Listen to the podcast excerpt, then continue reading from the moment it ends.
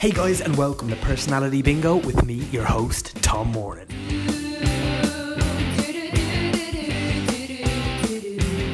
So this week on the podcast, we have Mark Cantan. Mark is a writer, a performer, and someone who's going to be on stage performing a one-man variety show at the Pierce Centre at the end of February. It's something that I have no idea what it's going to be like, but we've left a little clip to a little trailer that you can check out. It sounds incredible. I'm definitely going to be there, and I highly recommend that you guys check it out too. Mark is a really well-known writer on the Irish theatre circuit, as we talk about in the play, but he's written plays like Jezebel, he's been a Rough Magic seed, and I'm really excited to see what the hell a one-man variety show is, but if there's anyone who can pull it off, having met Mark, I'd say this guy could be the guy. Guys, in other news, come and check me out in Romeo and Juliet. I'm playing Romeo out at the Mill Theatre. We're running until the 16th of March. We're opening next week, and tickets are going fast for that one. We've got loads of daytime performances too, and some evening ones as well, so do come and check us out. As I've been saying for a while, there's going to be some exciting news about some of my own writing that is going to be hitting the Irish stages at the end of March, the beginning of April, so do keep an eye out for that, because it'd be great to have as much support as possible for that, because it's something I've been working on for a while, and I'm excited to tell you more about it, but until then, please enjoy Mark Cantan playing Personality Bingo with Tom Moran. Tom Moran's Personality Bingo. Tom Moran's Personality Bingo.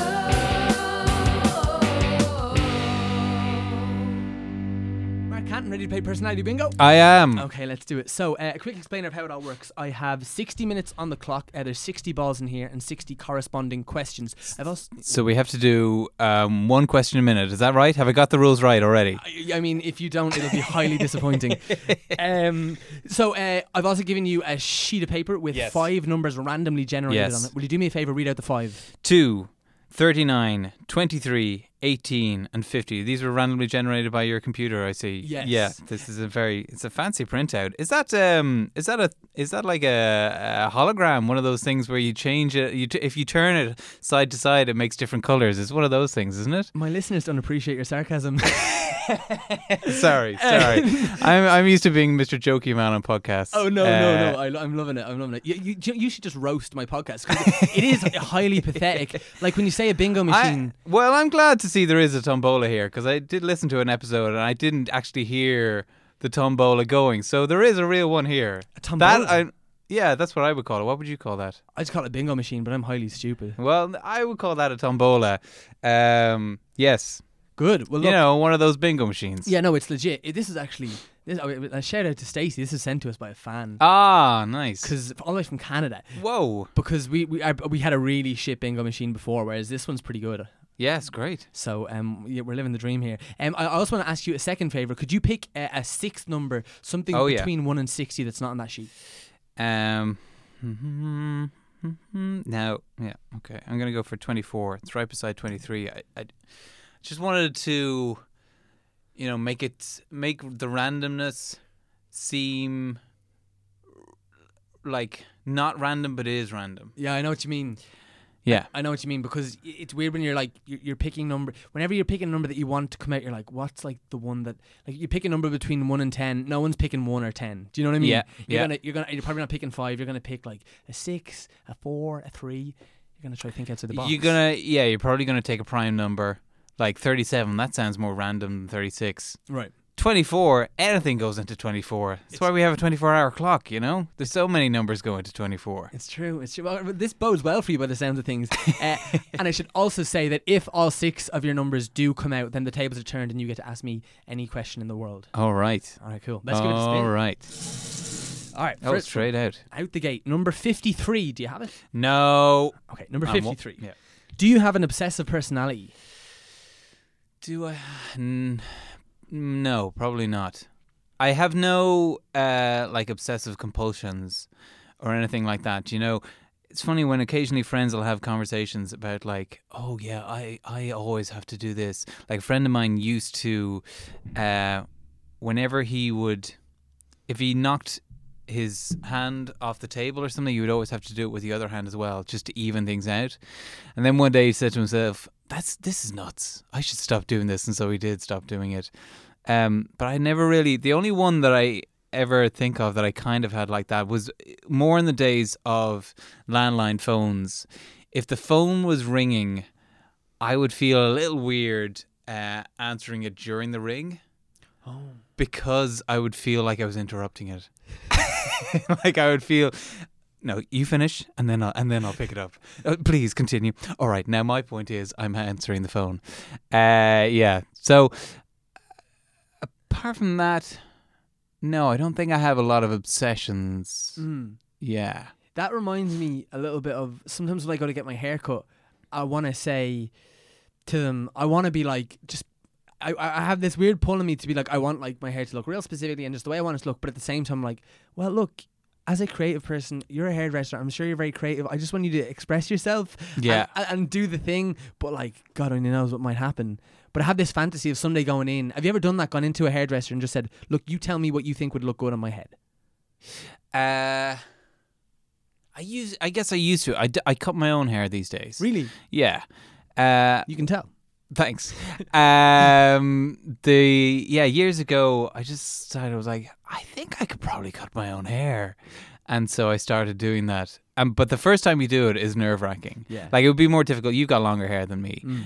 It'd be more difficult to do that. But yeah, I just have a like strimmer thing. And I often have a bit more of a quiff than I do today. Mm. So yeah, I work around that. But it kind of gave me, when I started doing that, it gave me the opportunity to feel like I had more creative license to mess around with my hair and be like, do you know, I wonder what my hair would look like if I did this or I did that. But then I used to have no idea. I'm not a great person for fashion or style or something. Mm. So I think, I guess I've gone through different phases with haircutting. Years ago, I grew my hair really long when I was in school. And then when I went into, I was kind of even just too nervous to go in and be like, yeah, I've got stupid hair. Can you do something about that? So, yeah. So I would go in, and then I went through a phase of once a year, I would get my hair cut, like cut down and then it's completely shorn and then just let it grow out for like a year. It would get longer and longer and longer till it was, yeah, I have quite curly hair, which you can't tell now because it's quite short, but it would be kind of almost a fro kind of thing. And yeah, the one time I really regretted, I went to a different hairdresser than I normally went to. I won't name and shame them because maybe they were just on an off day or maybe it was like, but I ended up with what I call the rigs, which was kind of like from Lethal Weapon. Like it was almost a mullet, but it was kind of curly and then just kind of a flap of hair at the back. And I was just disgusted. I was like, this is appalling. How did you? And I think I said like, yeah, can you kind of cut it short on the sides and leave it a bit longer on top. And he did the exact opposite. He took far too much creative license when I had given him instructions and ended up with a disaster. Okay. What would your feelings be if you were to be told like you were going to go bald in the morning? How important is your hair to you? I have dreams about that. Really? Going bald.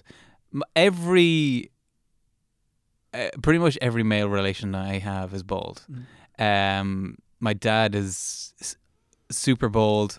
My mother's father is bald. All my uncles were bald. So when I was a teenager, I was like, yeah, probably by the time I'm 20, I'm going to be bald. Like, there's photos of my dad as a kid and there's photos of my dad bald. Like, there was no in between. It was just 18, bam, there he was. Just hair went straight back and he grew a mustache and that was it. He was done. So, yeah, I'm kind of surprised. I'm 39 now and I still have hair all over on my head. So if somebody said to me, you're going to go bald tomorrow, I suppose I'd be pretty disappointed. Because, sometimes I feel like it's one of the few things I've got, you know? Like, well, at least I kept my hair. But then it's kind of disappointing when women are like, yeah, I don't mind if a guy's bald. I'm like, damn it, I don't even have that. Come on. You're very youthful looking. 30, 38? 39. 39. I was surprised when you said that. I thought you were going to... If you told me you were like 32, I'd be like, of course you are. Thanks very much. What's your secret? I don't know. I mean, it could be just genetic or something. I don't drink. I don't smoke. I never done caffeine either, so maybe those things contributing to it. You look like someone who doesn't drink. Like, I know it's a weird thing to say, but like, your skin looks like the skin of a man who doesn't drink. Yeah. Does that make any sense? I guess it does. Yeah. I mean, even as a kid, I guess I kind of had. I mean, I had spots as a teenager and stuff, but yeah. I mean, I'm slightly dark as well for an Irish person. Mm. So I don't know. My skin has always been, yeah. Was there reasons behind not wanting to drink, or was it just something you never had to go off for? Yeah, I don't know. I could probably do a whole series on the possible reasons why I don't drink. It's never, just never really appealed to me. And then the longer I've gone without it, the kind of simpler it is. I cycle home at the end of the night. Don't have to, like, it saves you so much money. And as well, generally, I feel like, well, I'm having as much fun as anybody who's drinking is. So why would I bother? Mm. I don't know. I maybe it would have helped with, like, when I was younger. I mean, I'm rabbiting on now, and most people wouldn't think of me as a shy person, but when I was a kid and into a teenage years, I was very shy.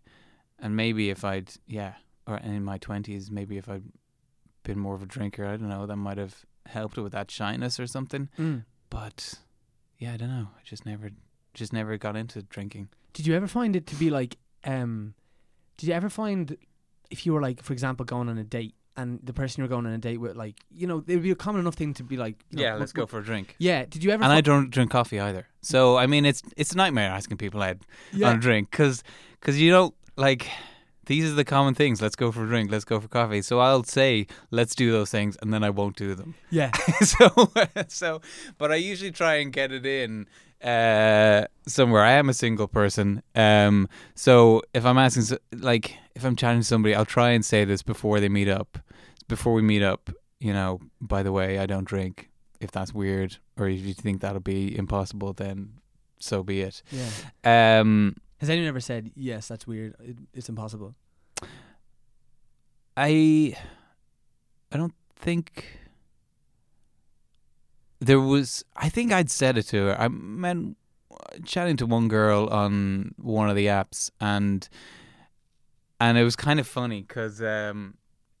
for some reason, you know, we exchanged numbers, so we were then chatting on WhatsApp, having not met, and then it emerged later that the Tinder had broken on her, so she couldn't log into her Tinder anymore. So I was kind of like, you're stuck with me now. Like, you can't get another guy. You're locked out. This is it. This is your only option. So we met up, and I guess maybe I hadn't mentioned it to her, but yeah, when she found out that I didn't drink, she was like, oh, God's sake. Yeah, she was pretty disappointed. Yeah. And we didn't meet up again after that. Interesting. But I can't remember what the question was. Oh, who knows? We get another one. Yeah. Sure, yeah. All right, here we go. Number 60. Do you have it? No. I thought about writing down 60, but I didn't. Okay. In terms of artistic creation, what drives you to do what you do? When I say to do what you do you consider yourself... I know you do a lot of things, so... Yeah. Do they all come from the same place, or is your playwriting feel very different to your improvisation, to your, like, performance of a play that you've written, or being an actor in someone else's play? Do you know what I mean? They probably come from the same root cause, but feel different in outcome, maybe. Mm. I mean, in truth, it's probably just to try to get love, do you know? Mm. And appreciation from people. Everything I do. Some friends were chatting about that a while ago, and They were just saying, oh, you probably don't care what people think of your work, or, you know. And I was kind of like, no, actually, I'm doing this all for... It's a funny thing. I don't know if you get this, like, that you want praise, but then when people give it to you, you're like, oh, shut up. Do you know? We talk about that all the time. Yeah. Oh, really? On the show? Yeah. I mean, like, that was one of the... I've dabbled in therapy, and one of the things that we talked about was that, and like, it's so weird because like that praise is so important for me, but I find it really hard to let that sit in my chest. Yeah, like the minute I get it, I'll let it get to about here and I fire it straight back, and I'm like, yeah, well, how are you? Do you know what I mean? I don't want to talk about it, but it's really important that, like, or, you know, I think I'm much better at it now, and if someone gives me a compliment, I try and just say thanks so much. Yeah. And look, put a full stop on it there. Like, that's lovely to say, and I really do appreciate it. Yeah. But yeah, what is that? Why do you think that happens with us? Do we want to? We're not comfortable with it. I don't know. I don't know if I've ever thought about that before. Like, is it that you don't we don't believe it on some level? Yeah. If you believed it, would you then stop searching? Maybe. Do you know?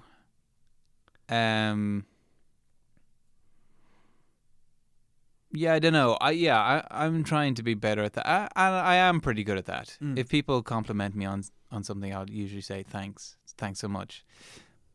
But you did it earlier before we started recording. Do you remember? You listened to one episode of my podcast with John Doran, and you were like, "Oh, it's really funny." I was like, and I think I said, as far as I remember, I said, "Oh, thanks so much," and then you said, you know, that kind of got you interested in podcasting was listening to some of these kind of things.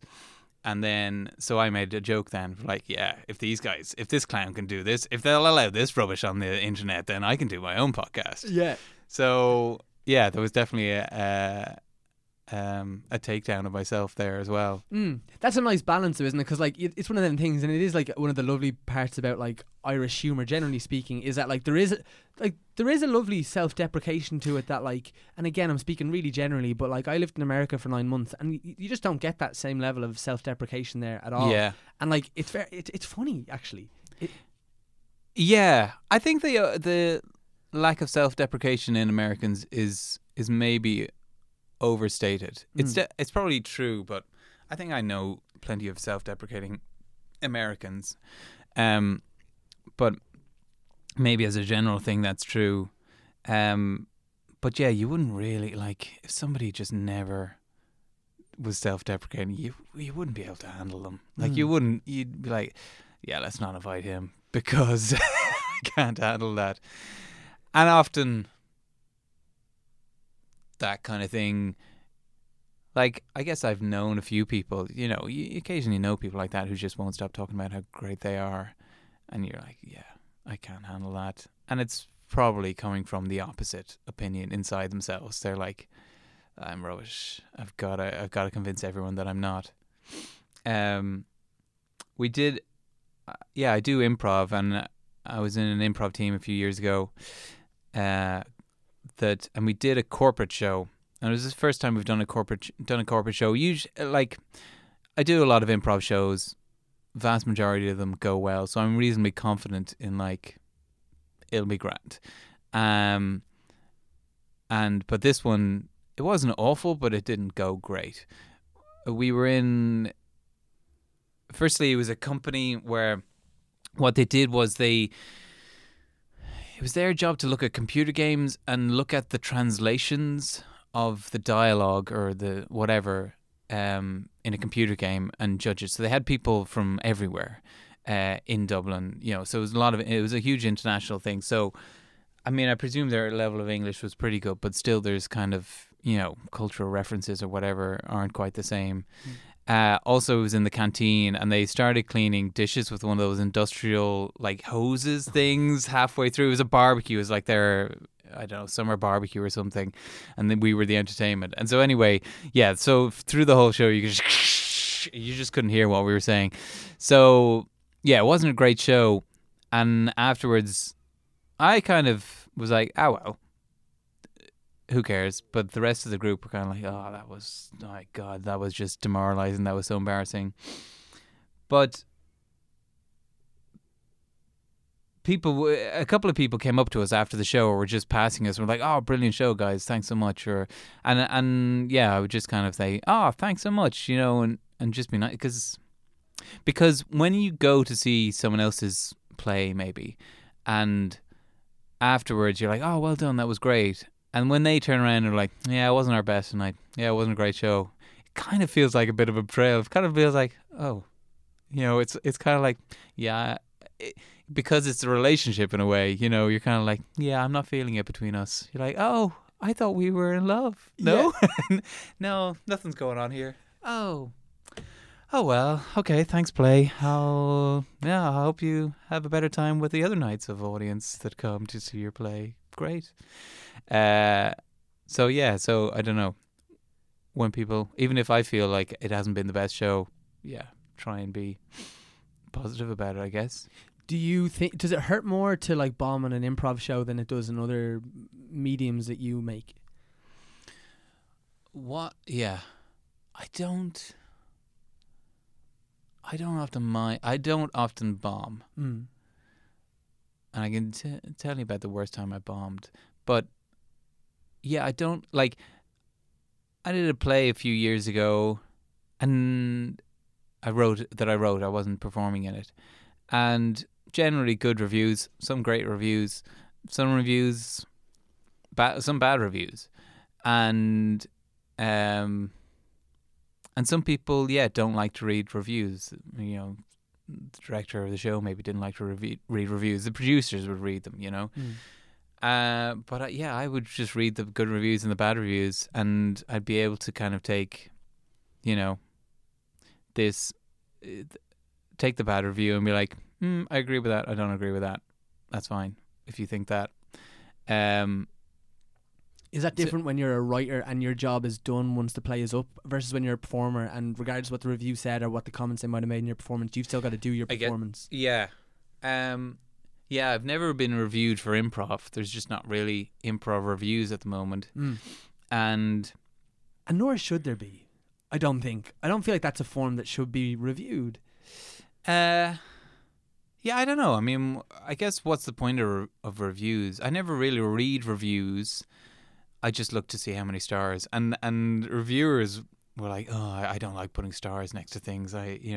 But that's all I want to see because I hate spoilers. Like, I don't want to know anything. Like, I think I saw... I haven't seen the film yet. 3 Billboards Outside of Wherever It Is. Saw last night. Okay, I know that Frances McDormand is in it, and then I saw someone else was in it. I was like, oh, I'm disappointed now that I found out someone else is in that film. I've forgotten now who it is, but like, it would just be nice for that person to just turn up on screen. Beyond the name and the poster that Frances McDormand is in it, I have no idea what that film is about, and I don't want to know until I actually go and see it. What's the worst time you've ever bombed? I did stand-up comedy. I don't do stand-up comedy really much. And when I tell people I do improv, they'll often kind of forget and be like, so how's the stand-up comedy going? And I'm like, don't actually do that, but the improv is going well. Because people just kind of think of, like, if you say you're a comedian, people presume you're a stand-up comedian. Mm. But anyway, I did, when I was living in London back in 2003, a friend of mine was kind of bugging me and be like, come on, you got to do stand-up comedy. Like, this is the way in. Like, this is where most... Like, because I wanted to and I still want to be a sitcom writer and performer. And he was like, you know, so many of the sitcoms that you love are started by stand-up comedians. So you got to go and do stand-up comedy. So I signed up for this thing, like an open mic night. And I went on stage and... Particularly at that point, I was too shy to be myself on stage. So I went up and did like several characters and didn't even segue with myself in between. And I did 5 minutes and not one single laugh for the whole thing. And but the guy, the friend, Nicky, who had bullied me into doing it, lived in Dublin at the time, but he happened to be in London for the thing. So he was there, and not even he was laughing. And I was like, You're the asshole that made me do this. You know, you could pretend to fucking laugh. Come on. But no, he didn't. Nobody laughed. Yeah. Yeah, I've done some stand-up. Yeah, but like that, it's funny you say that, because what I want to do is to, like more or less make TV and to be in it. Like, I'd love that, you know. And I had the same thing, because like loads of my, like, heroes would have like I really like, you know, like I really like Louis' show, and I really like, you know, I don't Pete Holmes. I don't know if you know his show. He has a show called Crashing. Yeah. And Mike Birbiglia. I really like these guys. Right. Yeah. And I was like, so I had the same mindset. I was like, well, these all do this, and I did it, and it was funny. I my first one went really well, so then I was like, all right, this is like a thing. So I probably did like, I'd say I've done stand up about 10 times, and I'd say I've done well 6 or 7 times, done like bad once or twice, and like just one night I just bombed really so bad. It was my first ever night in the international club, in the international bar, and which kind of was like, oh, I'm like going places here, because like, you know, you see some great people there, and it was my first night on there, and like, but there was no one there. I was like on like one of the last of the night. Everyone had gone home. Oh, really? English was bad, and that's not representative. Was it an open mic night or? No, I knew the host. He was a friend of mine, so he was able to. Yeah, but I thought generally they put like the newer person in like a middle spot. Funny, there. This was a mistake. This is a thing I learned. And a well-versed comedian came up and he's like, I have another slot to go to, will anyone swap me? And I was real new and green, and I was like, oh yeah, me. So and I let him go in like a great spot. He had a brilliant set, and he was brilliant as well, to be fair. And then I went on in the second, because I didn't know where to go, and I wanted to watch everyone anyway, just to try and like learn stuff. And then I went on after, and just like that, like I got a handful of laughs. And the reason I asked the question about the improv was that in stand-up, I think my stand-up is, it really is like me, and it's fairly anecdotal, and it's not really like jokes. It's normally stories more so, you know. Whereas in an improv, and correct me if I'm wrong, because I'm not an improviser, but because you, relatively speaking, start with nothing, so anything that happens is coming from you and the group, obviously. But that's why I wonder, does it feel more personal when that doesn't go well, because you're like, well, this is very much I'm digging from within myself, so if they don't like it, they don't like me. No, I guess I wouldn't feel that. To be cocky, like, I haven't had a bad show in quite a while. Generally it goes pretty well, and even the shows where, like, did a show on Monday, and I was just feeling tired. I didn't think it was a bad show, but I was just feeling tired and wasn't feeling quite with it, or enjoying it maybe as much as normal. And yeah, afterwards people were congratulating, and you know, still enjoyed the show. So I don't know. I don't often have that experience of like, this has gone terribly.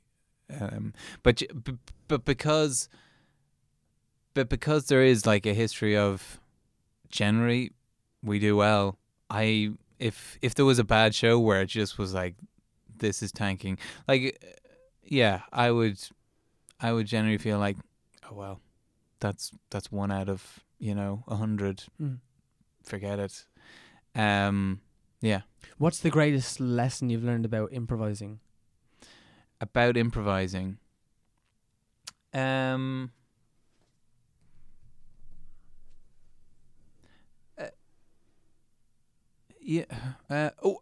would say one thing is, if you can, and I think it's true for stand-up comedy as well, that like with both stand-up comedy and improv, there is a hope from the audience, like, hope this is going to be funny, but there's also a fear of like, and you know, because improv, like I helped to run a show, a night called Tightrope, which is on every Sunday and Monday and on Shaw. And we have about 20 groups that are performing there. So there's usually 3 groups a night. And then we kind of rotate through, and it's a different mix up. So kind of like stand-up comedy, you know, you're like, you could love the first group and the second group not so much, and the third group are great or whatever. You know, you'll have your favorites and the ones that you don't like so much or whatever. I can't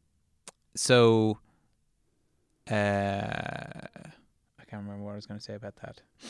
So you want to. So the audience is kind of like, is this going to be a good one or a bad one?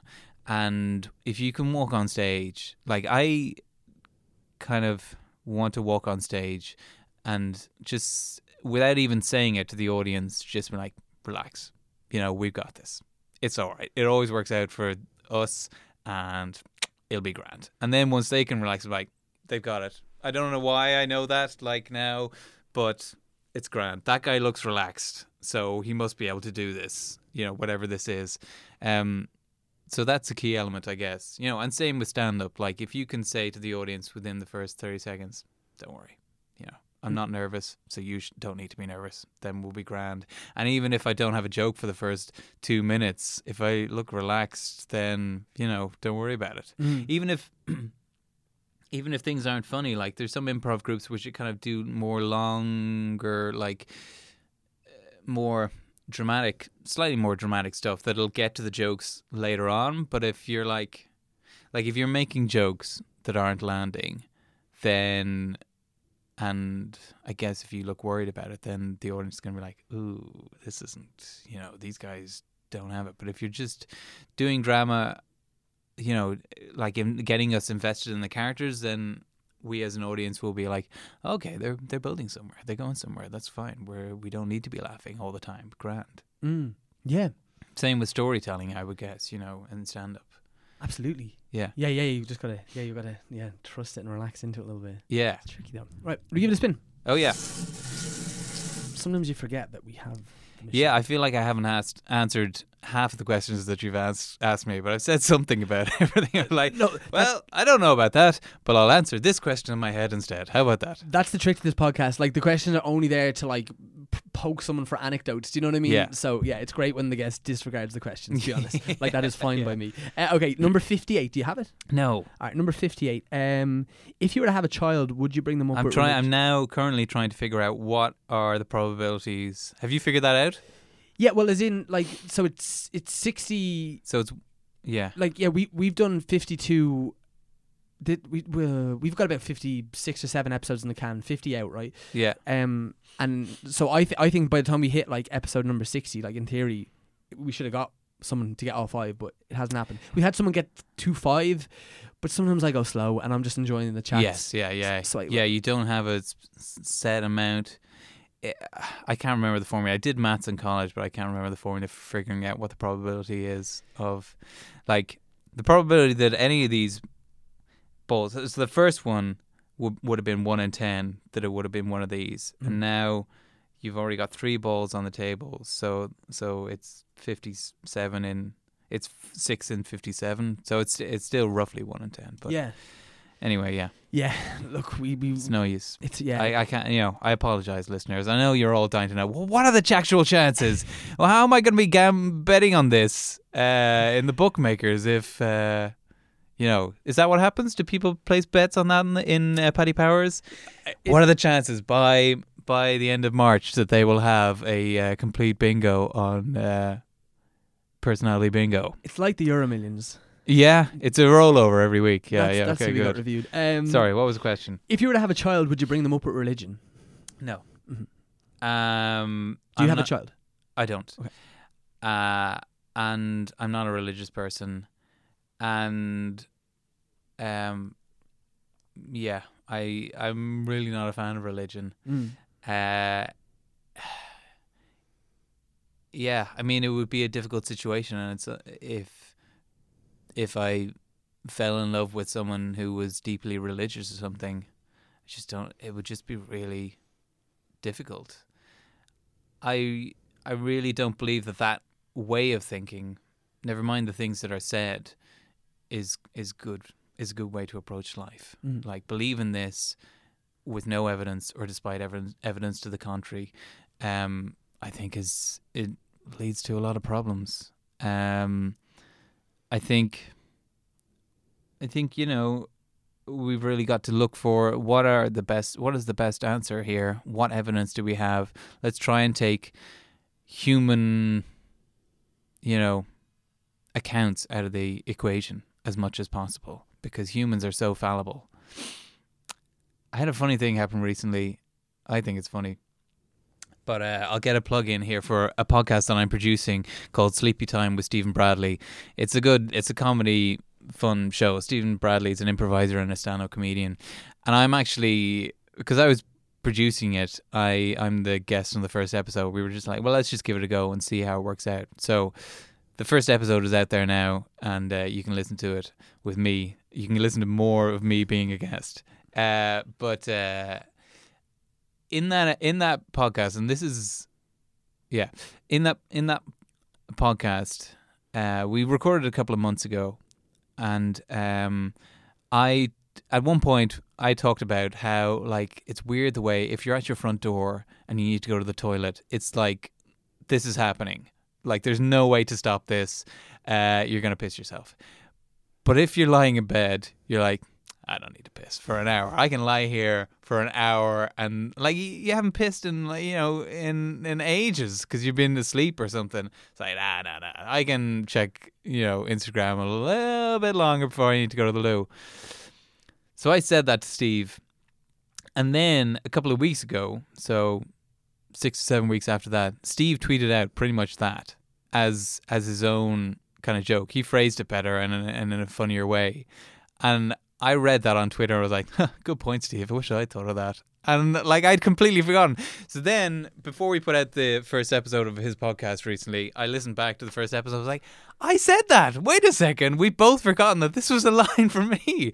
So I think it's just funny the way that Steve, I guess, you know, and it's entirely innocently, and maybe he thought of it separately. I don't know.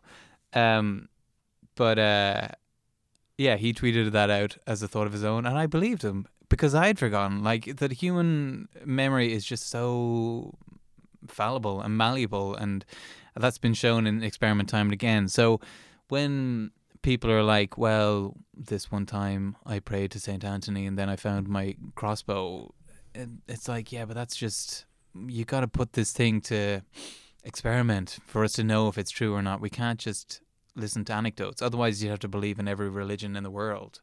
You know, because they all have anecdotes where I you know, prayed to whatever, and then the thing happened that I wanted to happen, and you know, so I don't know. I think we would be living in a better world without religion. So, do you subscribe to? I use this as an example sometimes when you talk about this because I'm, you know, Are you a religious person? No, I come from a very religious family. Yeah, and I used to want to be a priest. Yeah. Yeah. But I think I really just wanted to be like an actor or a performer. You know what I mean? And I was like, well, that's kind of it. But I won't lie. I go to mass probably twice a year. I go on Christmas Eve with my family. Yeah. And I actually enjoy it. I enjoy the ceremony of it, and I enjoy the community of it, and I like singing with people, and I like shaking hands. Like, I like those things where it gets tricky, and I at the same time, while I believe everything I'm saying, I don't disagree with anything you're saying, you know what I mean? And I appreciate that might make me slightly full of shit, I'm not sure, but like, you know, it gets tricky then when you look at, well, you're really showing support for like structure that is like perpetrated so much violence against the most vulnerable people in our society, and like, so I can see my own hypocrisy in this. But where it's interesting for me is like, and I've said this countless times in the podcast, but I'd be curious to hear your thoughts on it. Someone like my granny, she's 90 years old, grew up really religious, 2 priests in the family, all this stuff, very, very religious, and her husband, my granddad, died about 2 years ago. And it's the only comfort really she can take now, because, you know, she's 90, she's like in her house the whole time, and like her hope and her belief is that, you know, she will see him again in heaven, and I think that's the thing that kind of keeps her, you know, I don't know, is it keeps her happy or keeps her alive or whatever it is, but it feels to me like that's a really important thing to her. Yeah. What do you think of that when you can see it in individuals and that you're like, well, this is actually like, this is good for you? Or do you not believe that it is good for them? It, you know, to take the scientific approach, beliefs and faiths like that can be good for you, and people can be happier, you know, believing those kind of things. You know, I think in general, if you looked at it, like, people with religious beliefs are happier than those without. And I wouldn't... Like, I'll ask for your granny's email address, and I'll send her an email after the show just telling her why her views are wrong.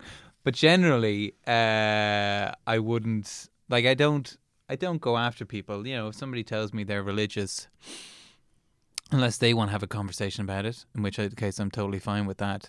I wouldn't go after people and say, but it does lead to, you know, it can lead to dangerous things, like, you know, well, it says in the Bible that this is wrong, which is often not, like, I think it's kind of funny that, like, that people might say, oh, well, I'm Christian or I'm Catholic, but I kind of feel like nobody really is, in a way, because everybody takes their own parts of the Bible that they want and leaves behind the rest of them. You know, like, I'm sure your granny probably wouldn't stone to death someone who touched the skin of a pig or anything like that, you know? So everybody's kind of taking, well, these are the bits that I think I like or that fit it. Often, what often shapes our beliefs is what the people around us believe. Like, that's the most common predictor of religious and political beliefs and or belief in. If everyone around you doesn't believe in global warming, you probably won't believe in global warming either. You'll often probably, you know, change. You come up with a reason why you've changed your belief on something, but it's probably just because most people around you have changed or believe that. It's just difficult to be the only person in a room who believes one way where everybody else is believing the other. So I don't know, I've run out of steam on that thought. No. Yeah, it's good. I don't even remember how we got onto it. But yeah, it's always interesting. It's always in, like, because I feel like a lot of people now in this day and age are, where they're like, I'm not religious, but I'm spiritual. Like, that'd be a very common sentiment. Yeah, I think, which I never really understand what that means. Yeah. Like, I actually don't know. Yeah. Do you have a theory of, like, what does that mean to be spiritual? Yeah, it's not. I don't think it's something that I say. I think what it means is that they don't subscribe to, like, yeah, they don't read the Bible, and they don't, you know, and they believe that abortion should be a thing, because that's, like, obviously something that, you know, is a thing going on now. Yeah. Or they believe that, you know, the gay people are okay and these things, but that they also believe that there is something, like, out there. And you're right, it's vague. I don't know how to talk about it. But, like, that people have a feeling of something, like a higher power, I suppose. Yeah. But you don't feel that. As you know, to atheism as well is a difficult thing to describe, because, you know, it's one word, but it can kind of mean a lot of things. To me, it would mean, and to I think most atheists, is like, well, if you can prove that there's a creator God, then wow, that'd be an amazing discovery. But until you can prove it, I won't believe it. But that's more than what some people might think of as agnostic, which is like, well, anything's true, maybe. I would think, if you showed me the Bible, I'm like, this doesn't seem very likely. All of this stuff, and like the idea of this racist God that only sends his messengers down to one small area of the Mediterranean, and, you know, just hates Chinese people, so didn't bother with them. It's like, listen, I don't care about them. Let me send one more burning bush down to Judah, because I think that's the real area that I like. All the other places, rubbish. Yeah, so the Bible, I'm definitely not a believer in, and I mean, although, you know, yeah, there's probably some history and all that kind of found somewhere in the books, but I think often that belief of God does come from being told the stories of the Bible when you were a kid. As a writer, do you think that, like, you know, you want to talk about, like, stuff like the hero's journey, or like I don't know if you're familiar with, like, Joseph Campbell, that kind of stuff, like the myth and, like, the Christ. I've never read it, but I'll say, oh yeah, definitely. Oh yeah, I'm a writer. I know about it. I've never read it. I mean, I read the simplified version of it, obviously, Save the Cat or something, but like, I've never read that book. Come on. Do you like, you know, because I've heard people say, and I haven't really thought about it enough, but let me just throw it out to you. I've heard people say that, like, if the world was to end, we were all just wiped out from everything gone, and like then, you know, we start again, like as a race of humans, so, like however this happens, right? But like the same stories will come back because like there's something inherent in the human spirit that just loves that Christ story, that story of redemption, whatever that is. Do you a savior? Yeah, yeah. There may be similar. Yeah, there is. Key things that you can see in the myths of different religions, or you know, that kind of thing around the world. So, like a few things, but they're probably just good storytelling. Although I think a lot of the stories in the Bible don't match up to good storytelling, as we would now see it.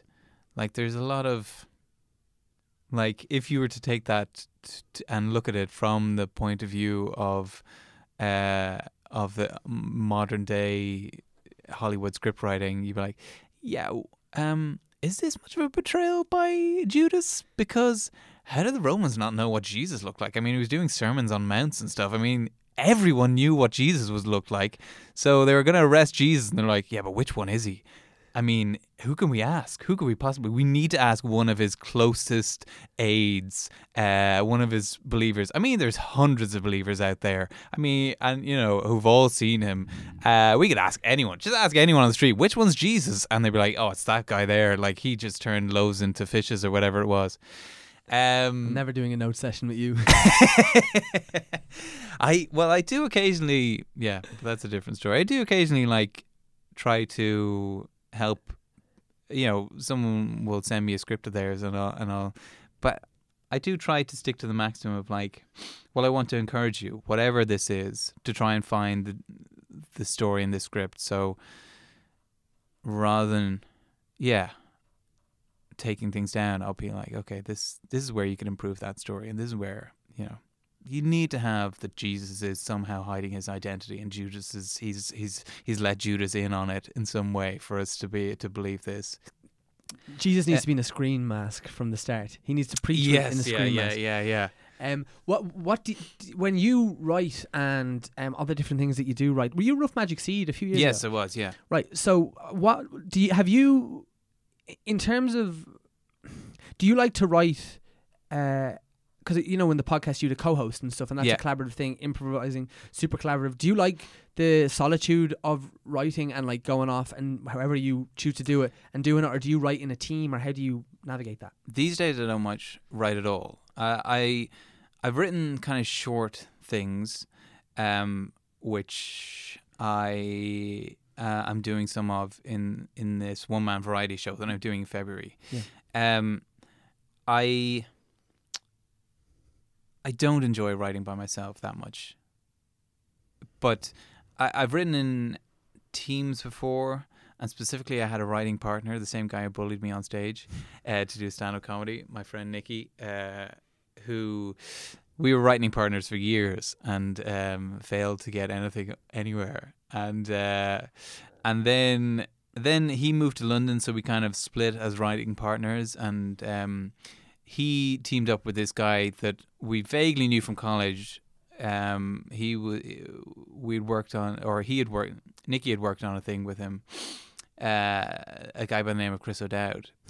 And so Nicky teamed up with Chris and they wrote Moone Boy, and it was a huge success. I'm very happy for Nicky.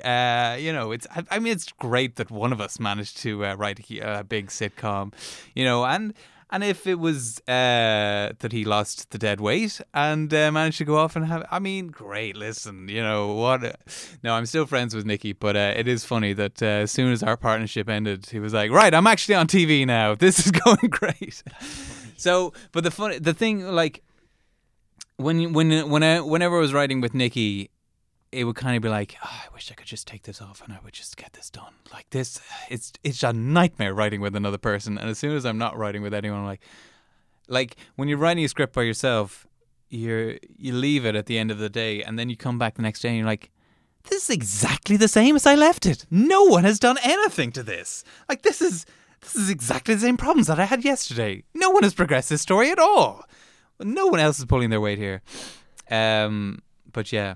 But I guess I found it, like, I wrote this play called Jezebel and it did well and it toured around. And then I just had difficulty writing something else full length and, had difficulty with that. So I've written kind of short pieces that I'm doing in this one-man variety show next month, where ostensibly it's a variety show where I'm going to be acting, improvising, mime, dance, stand-up comedy, maybe vaguely singing. I'm just going to be trying to do everything on stage. But there's kind of something a bit more to them. Like some of the parts have stories to them, which I think are kind of a bit more like it's mostly a comedy show, but there are some sweet parts to it as well. And people tend to people enjoy the comedy parts, but people come away kind of remembering the sweet parts maybe. So I just found it easier. I started writing. I've written a few things since Jezebel, but they just haven't really got traction. I haven't written a full-length play, but I've written sitcom scripts, and I started writing. I had a couple of ideas here and there, which just seemed to suit being written as those, those Pixar shorts that are the start of the Pixar films that are usually wordless comedy films, physical comedy things. So I was just interested in that. It was I find that interesting sometimes. I did it as an exercise a while ago to write an episode of 30 Rock and an episode of It's Always Sunny in Philadelphia, two sitcoms that I really liked. And I was like, could I do this? Could I write for a sitcom that I'm not the originator of? And that was it was just an interesting and exercise. And I'm really kind of proud of the scripts that I wrote for them. And then again, I was like, okay, could I write a 5 to 10 minute wordless comedy, which I could imagine being a cartoon, and so I wrote a couple of those things, and then I've returned to that a few times over the years. I'm like, oh, I had this idea, maybe it's not a full length thing, but maybe I could write it as a silent thing, and so then I've kind of adapted those into pieces for this one man variety show. And so what is your relationship to writing now? Is it something that you're doing every day or once a week or very, very rarely? I used to do it once every day. Yeah, I would turn up. Now I do it rarely. Maybe once a week. I might go and try and do some now after we chat here. But yeah, I spend a lot more time organising improv, and I do a lot of video editing as well, or writing for screen, and I've been working on a house, but I kind of want to write more, but I found it and I find it very difficult these days. I mean, I was a writer for a long time, and it's just difficult because of some unhappinesses in my life. I just found it increasingly difficult to be alone staring at a computer and you're just thinking about things for so long as a writer. Yeah. You're just sitting there okay, time to start thinking, and then thoughts inevitably turn to just dark thoughts. Did you find a way, it's such a silly quote, but it's a quote from Kick-Ass 2. And I haven't seen it. Yeah, I don't know if I've seen it either. Oh. I know it from a podcast that I like to listen to called You Made It Weird, and it's hosted by a guy, Pete Holmes. I think I mentioned him earlier. Yeah. He's a show, Crashing. You might like it, actually. It's a bit set in New York by him trying to make it in stand-up. I think I watched the first episode, and I was like, yeah, it was all right, I don't know. Yeah. There's a few shows in States at the moment where it's just kind of people loafing around, and not really Aziz Ansari's show, what's that called? Masters and None. Masters and None is the same. Love is kind of the same. Paul Rust, and it's just kind of people loafing around. I'm like, I kind of feel like I need something to be happening. Yeah. But anyway, yeah. Interesting. What I was going to say was that quote, it was like, because that's really interesting, because I'm probably on that place now where like I'm pretty much writing, if not every day, certainly like I would say 5 or 6 days a week. Yeah. Like, so it's a good. That's great. And I'm in a place where I love it. Yeah. And I was just wondering where, but a friend of mine was talking recently, and we were just talking about like what it like, because she's someone who writes, but like just doesn't have that. I don't know, is it a desire or a drive or whatever it is to do it like that frequently? And we were talking about like why that is, because I don't think it's even necessary that I'm some super disciplined person. I really love it. Like I love sitting down with that. The quote from Kick-Ass 2 is, "It's take your pain and make something beautiful." It's quite a nice quote, like from a I assume it's a silly little action we haven't seen. Yeah. But like, is that important for your, like, how important is like that darkness and that unhappiness that might be going on in your life to feed that into your creativity, or is that, do you work in a different way to that? It's not often, I suppose, you know, it does influence, it has influenced stories here and there in ways that I think are not perceptible. There's a thing that's in the One Man Variety Show, and a friend came to see it and was like, how did you sum up my life? And I was like, that's my life.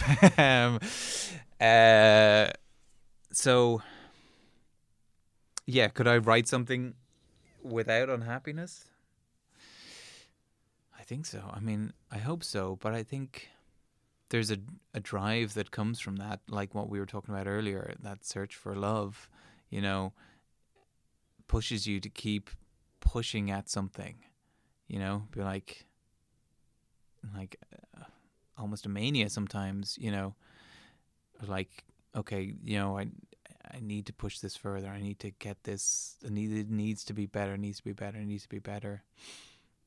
Although that's not often how you would see me if you saw me at work. Like, that guy's a maniac. You'd be like, that guy is just tapping on a keyboard occasionally, or that guy just gets on stage and dicks about for a while. Doesn't seem like he's a maniac. Maybe I need more mania. Does the search for love come from like an absence of love from the world around yourself, or from family or friends that you feel? Yeah. Something like that. Mm. Yeah. Do you know any artists? Do you believe it's possible to be a really good artist? And I use artist in the word like just whatever it is, creatively. Without that absence, do you think everyone starts trying to fill that hole? It must be possible. But there's something driving a person. I was chatting to friends about this recently, and about, you know, they were kind of the opinion that incredible talent or ability can just be inbuilt. And I don't really believe that's true. I think if any great artist or something has, I think, been at that a long time. I believe in the 10,000 hour thing, which is often misquoted, I think, as if you do 10,000 hours of anything, you'll be a master of it. I think what Gladwell is saying rather, or what that idea is saying rather, that to be a master at it, you need to do 10,000 hours. Nobody just walks on stage and is amazing. But that can be an associated thing. Like, I was pretty good at improv when I started it, not as good as I may be now. You know, through practice again, like, you know, I've improved. But that wasn't just inbuilt in me. Like, I've been acting since I was a kid, and I've been writing since I was a teenager. And so, and like going at like a script every day, you know, be like, okay, how could I improve this? And how does story work? Or what would be the connections here? How could I mold a joke out of these lines? Or, you know, all day long I was working at that stuff. And so then when I did improv, which is kind of a new skill, but it's associated with it, you know, I'm still bringing those things to bear, you know, like here's that trick I've used before. Of like how to write a joke, or, you know, stuff like that. My friend was like, yeah, but what about that guy we were in school with? Like, he would just not bother with music class. We were in music class all day long, and he would just not bother with it. And then when you could actually convince him to be bothered, he would just create something amazing. And I said, and I didn't know that guy's background. I was like, yeah, but what was his deal? Are his parents musicians? And my friend was like, yeah, his parents are musicians. So he was around music all his life, like, and I'm sure they instilled in him, like, oh, listen, you know, as a kid, they were like, yeah, play this, play that, you know, try it. Why don't you try it with the piano? I see, this will improve it if you do it like this. And so, yeah, just having that. So, but also coupled with that, as well as that, like Gladwell again talks about how he was a great middle distance runner as a kid, but they were doing this thing called, I don't know, something hill climb, or they were just at the start of this hill. It was a massive hill, and the two guys he was with were like, "Let's go for it," and he just reached a point. It was like, do you know what? I actually don't feel the need to do this. I don't know why I'm doing this. And he just turned around and walked home, and then was never really a runner after that. I think, coupled with that, there's got to be something in you that's driving you to, like, keep this going, because it is difficult, you know? Mm. Like, pushing at these things, you know, I've been pushing at these things for many years, and as you may have noticed, I'm not a huge household name or sitcom star or star of stage and screen and stuff. So why do I still keep pushing at it? And... yeah, I mean, possibly I'm kind of halfway in between. Like, I haven't had the absolute, like, I, as I said, I was kind of a shy person. I'm a recovering shy person, as I say. But you know, it's partially about getting in people's faces and saying, "I'm the guy." By the way, I'm the guy. No, like, someone that I know. And this isn't a slam. I don't know if I should say this person, but someone I said earlier in the conversation, not Nicky, that is just very good at that. Mm. And that's why he's a big star, is that, like, and even I'll say it's Chris O'Dowd. Mm.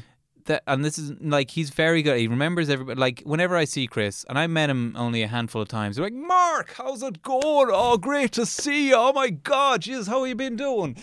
And then I went to the rap party of Moone Boy, and I hadn't worked on it. I'd auditioned for it. I auditioned for all three series for one-line parts and didn't get any of them. I was like, thanks, Nicky. Yeah, it's gone great. But I went to the rap party anyway, and I spotted him across the room just a moment after he had spotted me. And I saw him then walking to the other side of the room, and I'm the fail writer, but he came over to the other side of the room to say hi to me and be like, "Mark, how's it going? Good to see you. Thanks for coming."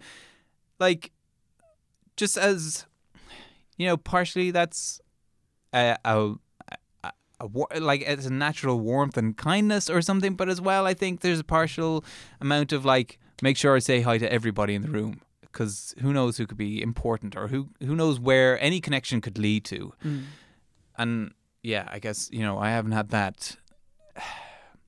I haven't overcome my shyness through that desire, through that burning need to get to where I want to go to. Yeah. You know, I don't know. I'm just out saying nothing really comes natural. I'm sure there's something in Chris that, you know, pushes him to do that and has given him the skill to do that. Mm. What do you think, like... it was interesting. I mean, it's interesting to hear you say that. Like, you know, you've been plugging away for years, and, like, you're not the household name as of now. Like, yeah. To quote yourself, what do you think? She's all right, Tom. She's a middle half. I just didn't want to make it sound like I was accusing you of not being a household name. Yes, no. But it's funny you haven't said that. It would be a fair accusation. No, but we've never met, and I would have heard of you, and I knew you had gone through Rough Magic, and I know Jezebel, okay. And I know your podcast. So it is also interesting. But yeah. I completely accept your point. What is it? The thing though that keeps you going, and like, have you come close to quitting? What's the thing that hasn't made you quit yet? Partially, but yeah, there's still that, like, maybe I could, you know, if I just get the right thing right. And this year I'm like, okay, if I do this, this, and this, these are the things. I have 3 projects in my mind, apart from the one-man show, that I want to do this year for film, because I can film stuff, and I can film stuff pretty well by myself at home. that maybe could lead to things. Two of them I haven't written, and one of them I want to rewrite. So, you know, I probably won't get all the way through them. But, like, if I did the right thing, would it overcome? But there is still the problem of, like, if I produce, I have to produce something undeniable. A undeniable sitcom. This is hilarious, to overcome the fact that people don't know, like the general public. Like, you work in theatre or whatever, sure. So you may have heard of me, but the general public, like your mum has never heard of me or whatever, you know. Whereas my granny hadn't until you sent her that email.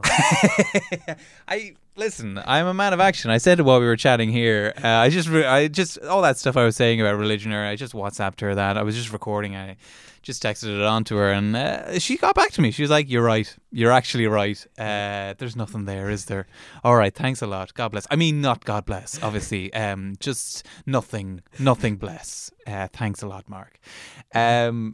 So yes, that like, because and almost reasonably so, a TV channel wants you to come to them with a built-in audience. Like, if they don't have to, if you're already a household name, people are going to tune in. People are going to tune in or turn on to see that show. Like, oh, such and such is doing a show.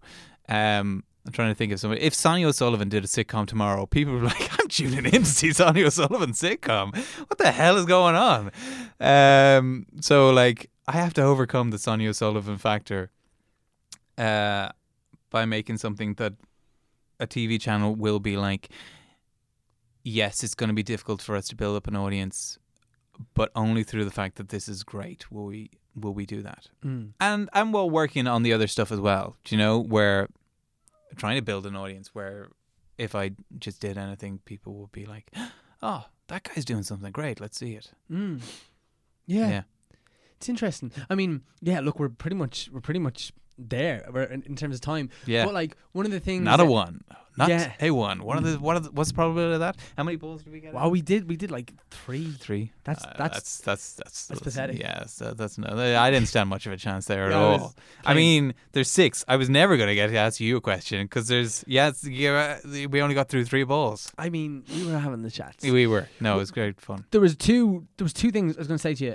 I don't know what I'm saying. You just made me think of them. One, I heard another thing the other day. I think it was the same guy. Was it Pete Holmes? I listen to a lot of his podcasts. He has a really good podcast.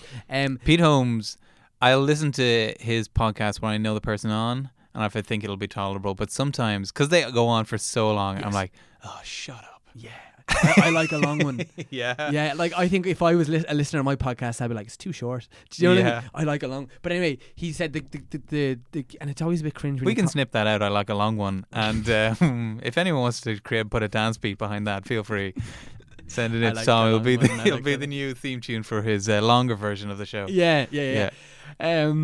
But they were saying that the key to, like, it's always cringe calling it showbiz, but, like, let's be right, like, it is. It's like the key to, like, succeeding in showbiz is just not quitting. Yeah. That is the only thing, like, you have to not do. All the other things, there's loads of things, but also, like, when you were saying, and I agree, like, the Sonia O'Sullivan factor, first of all, is a hilarious name. We need to have a book published with that, like a how-to guide, but also, like, in some weird way at the same time, to, like, not underestimate that's also, like, quite an interesting currency, because I completely accept it. And I'm in the same position as you, with someone like who's, like, you know, just grafting away and trying to create an audience, but also trying to make something undeniable that you could say, look, I know I'm a nobody, but this is so good that doesn't matter. Yeah. But also there's a real currency in no one knowing who you are, because that means that someone has this, like, little surprise, this little, like, secret weapon if they find it. There's it's the yin to the yang of it, I guess. I mean, to be like, that's something that we're trying to create with Tightrope every Sunday and Monday in Onshaw. Please come. Is that it is an underground thing at the moment. I mean, improv is huge in the States, and so many of the people that we love in film and TV have come from improv. Will Ferrell and Amy Poehler and Tina Fey and Adam McKay and all the rest of them.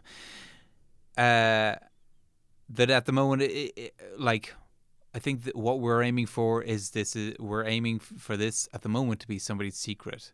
Is like, I go to see improv. It's a new thing. Like, people are kind of, you know, people are used to stand-up comedy, but at the moment, like, improv is like, why don't you come out and see people make up a play on the spot? It's like, what?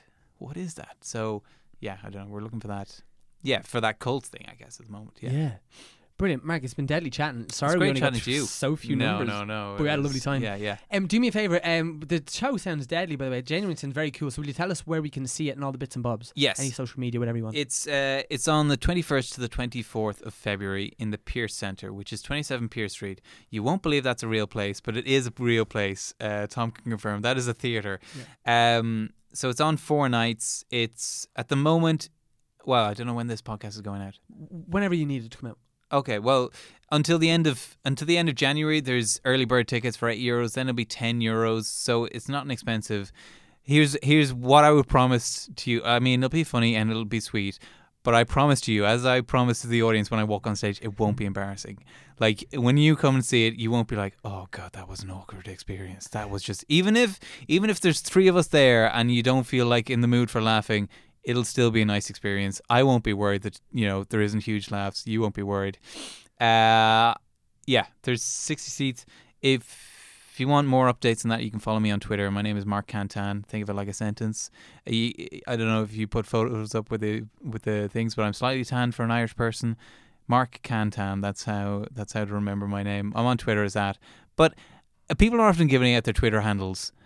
Do you ever just type someone's Twitter handle? Like, Twitter has a search function. I always want to say when I'm listening to a podcast, I'm like, Twitter has a search function. I've never gone, like, yeah, I'll follow that person on Twitter. What's their exact Twitter handle so I can find this out? It is not TJ Miller. Right. Okay, I'll remember that. I'll just search for TJ Miller or whatever the thing is. Yeah. Well, look, we know where to find you now. Yes. No matter what.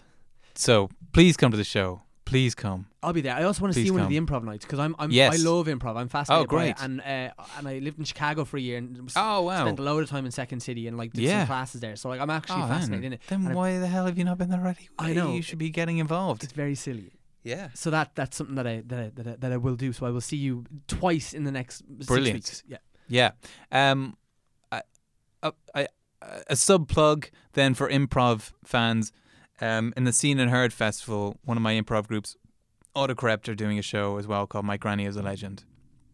But please come. I mean, there's several of us promoting that. Please come to the one-man show. That's the most important thing, okay? And then once you see the one-man show, you'll be like, let's go and see the thing as well. So, yeah, but please come to the one-man show. My granny is now an atheist, so... There you go. Yes. Mark, thanks so much for doing it. Thanks, Tom.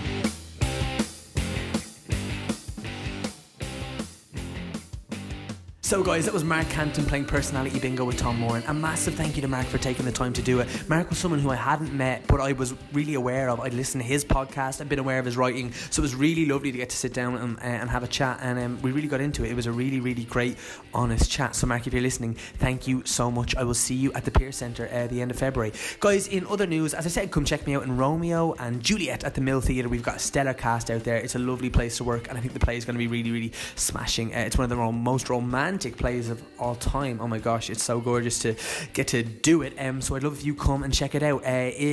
Also come and see my play. I will tell you more about it when I can, but that's going to be previewing at the end of March, and we're going to run into the middle of April, and I would love to see you guys there. It's going to be Dublin City Centre, and hopefully we might get to do a little tour of it later in this year or early next year. In other news, a massive thank you to Taz Kelleher as always for mixing, editing and producing this podcast. She is the boss woman, and she is also the boss woman at In The Shower with Taz and Marcus, also on the Head Stuff Podcast Network. In other news, a massive thank you to Connor Nolan for the brilliant artwork as always, to Leah Moore and Anthony Manley for their absolutely stellar theme music. Steam music? I mean, it does get steamy. It's very, very sexy to hear my name repeated into your earbuds over and over like that. And as always, to Alan and Paddy for all the work they do at Head Stuff and everyone else on the team. I'm delighted to be a part of it, and I'm delighted that you guys are a part of this journey too. If you enjoyed the podcast, please tell a friend, please tweet about it, please Facebook about it, whatever you want to do. Give us a rating on iTunes, subscribe, all the good stuff that I say every week that no one probably cares about. Guys, thank you so much for listening to Personality Bingo with me, Tom Moran. Tom Moran's Personality Bingo. Tom Moran's Personality Bingo.